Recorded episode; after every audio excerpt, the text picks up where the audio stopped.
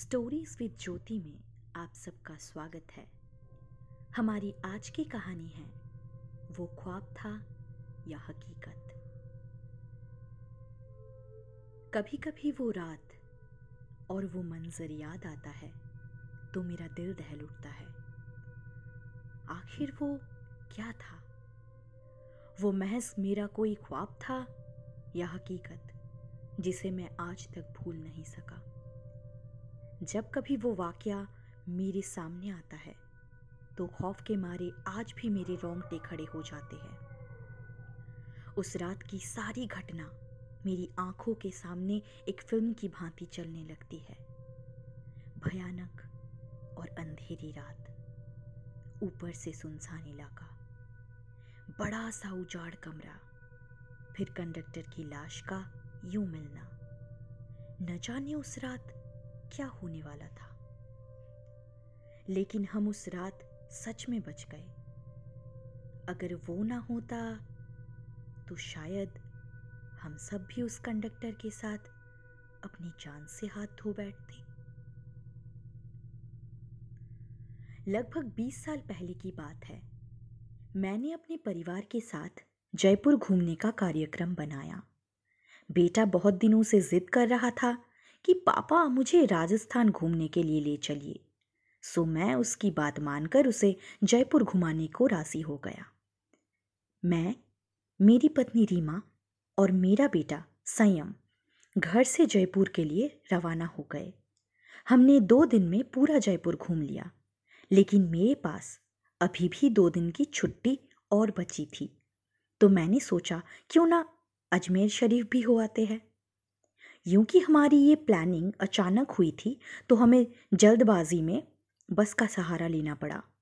उस बस में और भी यात्री थे, खासकर बुज़ुर्गों की संख्या ज़्यादा थी।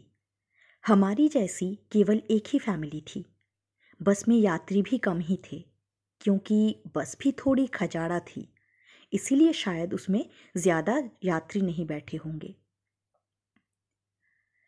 करीब रात के आठ बजे बस अपने गंतव्य की ओर रवाना हो चली। हम तीनों अपनी अपनी सीटों पर टेक लगाकर बैठ गए। संयम तो सो गया, लेकिन मुझे और रीमा को बीच बीच में हल्की हल्की झपकी सी आ जाती। एक तो वीरान और अनजानी जगह, ऊपर से खजाड़ा बस।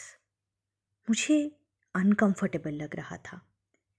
ड्राइवर को भी शायद बहुत जल्दी थी गंतव्य तक पहुँचने की। इसीलिए वो भी बस को तेज रफ्तार में भगाए चला जा रहा था। अंदर से डर भी लग रहा था कि कहीं वो बस को ठोक ना दे, क्योंकि अंधेरा घना था, साथ में सुनसान सड़क के किनारे, जिन पर ना कोई घर दिख रहा था और सड़क पर भी इक्का दुक्का वाहन ही दिखाई दे रहे थे। कुछ बुज़ुर्गों ने ड्राइवर को टोका भी कि बस की रफ्तार ज़रा धीमी करो।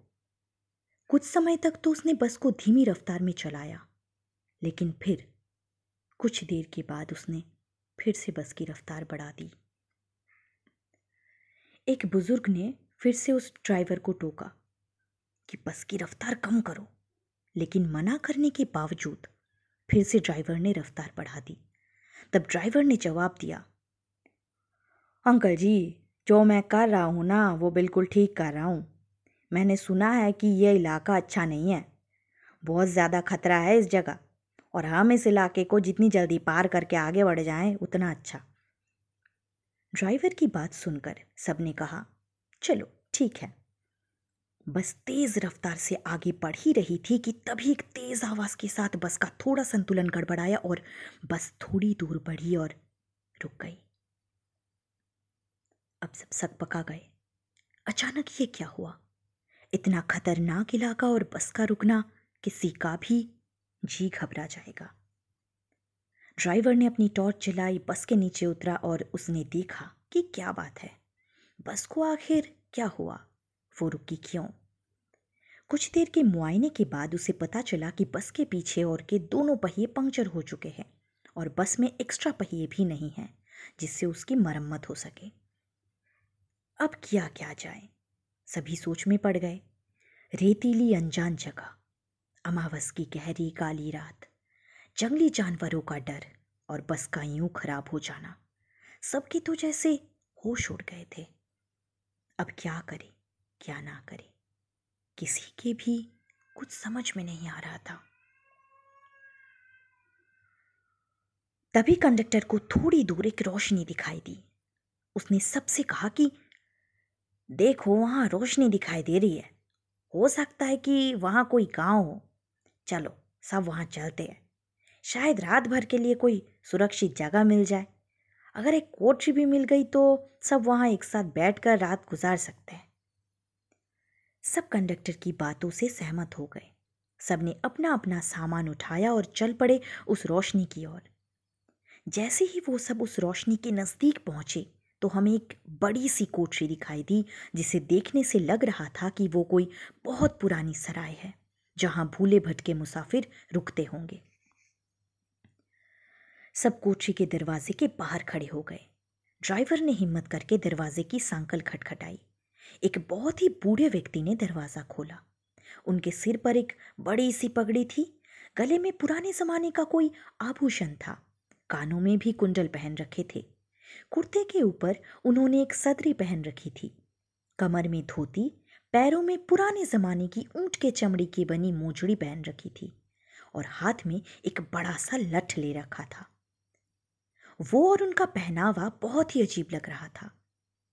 तभी कंडक्टर ने बड़ी हिम्मत करके कहा ताउसा बस पंक्चर हो गई है।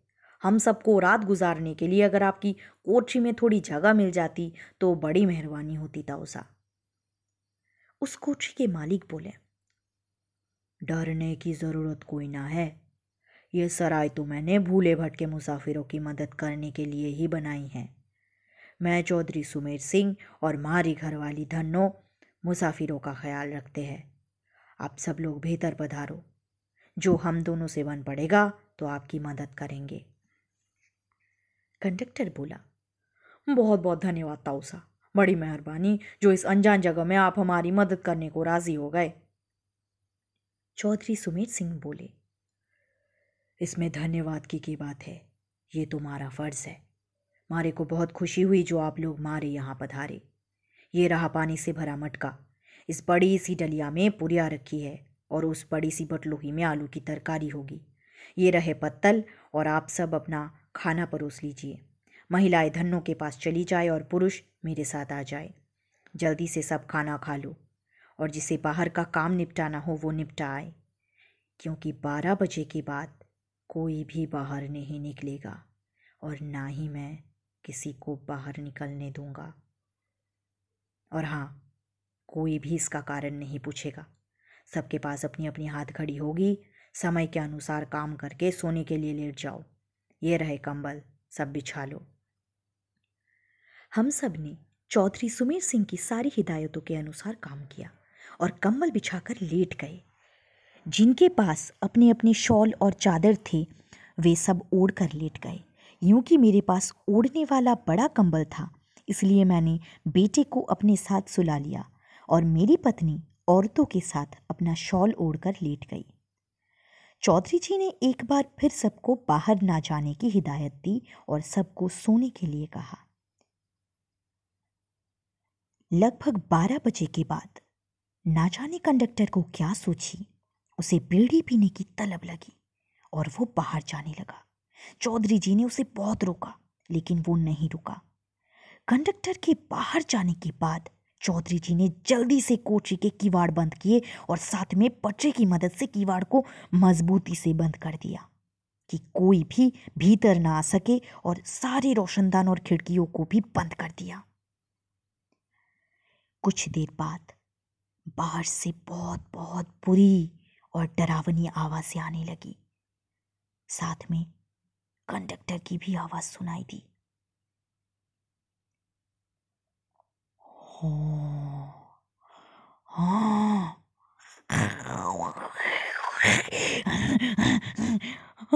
बचाओ बचाओ बचाओ बचाओ।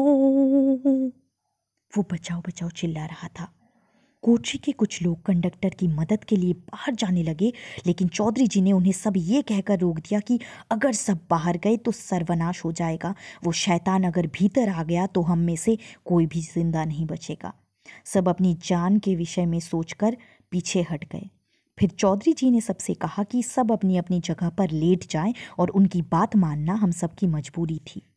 हम सबने वही किया जो चौधरी जी ने कहा था। एक आध घंटे बाद सबको नींद आ गई। हम सब सुबह जगे तो वहाँ का मंजर देखकर दंग रह गए। हम सब रेत पर लेटे थे और वहाँ से कोठरी गायब थी। केवल हम लोगों का सामान ही पड़ा था। वहाँ दो समाधियाँ बनी थी, जिन पर चौधरी सुमेर सिंह और धन्नो सिंह लिखा था। हम सब ये देखकर हैरान थे कि आखिर रात को जो हुआ था, वो ख्वाब था या हकीकत। तभी वहाँ से एक चरवाहा अपनी भेड़ों के साथ निकला। उसको हम लोगों ने सारी बात बताई तो उसने बताया कि यहाँ बहुत समय पहले एक सराय हुआ करती थी। जिसकी रखवाली चौधरी सुमेर सिंह और उनकी पत्नी धन्नो किया करते थे। और उन दोनों के स्वर्गवास के बाद आज भी उनकी आत्माएँ भटके हुए मुसाफिर की मदद करते आती है। इस इलाके में बहुत शैतानी आत्माएँ रहती हैं, जो लोगों का कत्ल कर देती है। लेकिन सुमेर सिंह और उनकी पत्नी अच्छी आत्माएँ हैं, इसीलिए वो लोगों की मदद करने आते हैं। ये सब कहकर चरवाहा वहाँ से चला गया। लेकिन हम सबके मुँह और आँखें खुली की खुली रह गई। फिर हम सबने अपना अपना सामान उठाया और बस की ओर आए। देखा कि कंडक्टर की लाश लहू लुहान पड़ी थी। वो सब देखकर हम सबका दिल दहल गया। थोड़ी देर के इंतज़ार के बाद और हम सब अपने अपने गंतव्य की ओर चल पड़े। लेकिन आज भी जब भी मैं उस दिन के बारे में सोचता हूँ तो मुझे लगता है कि वो ख्वाब था या हकीकत।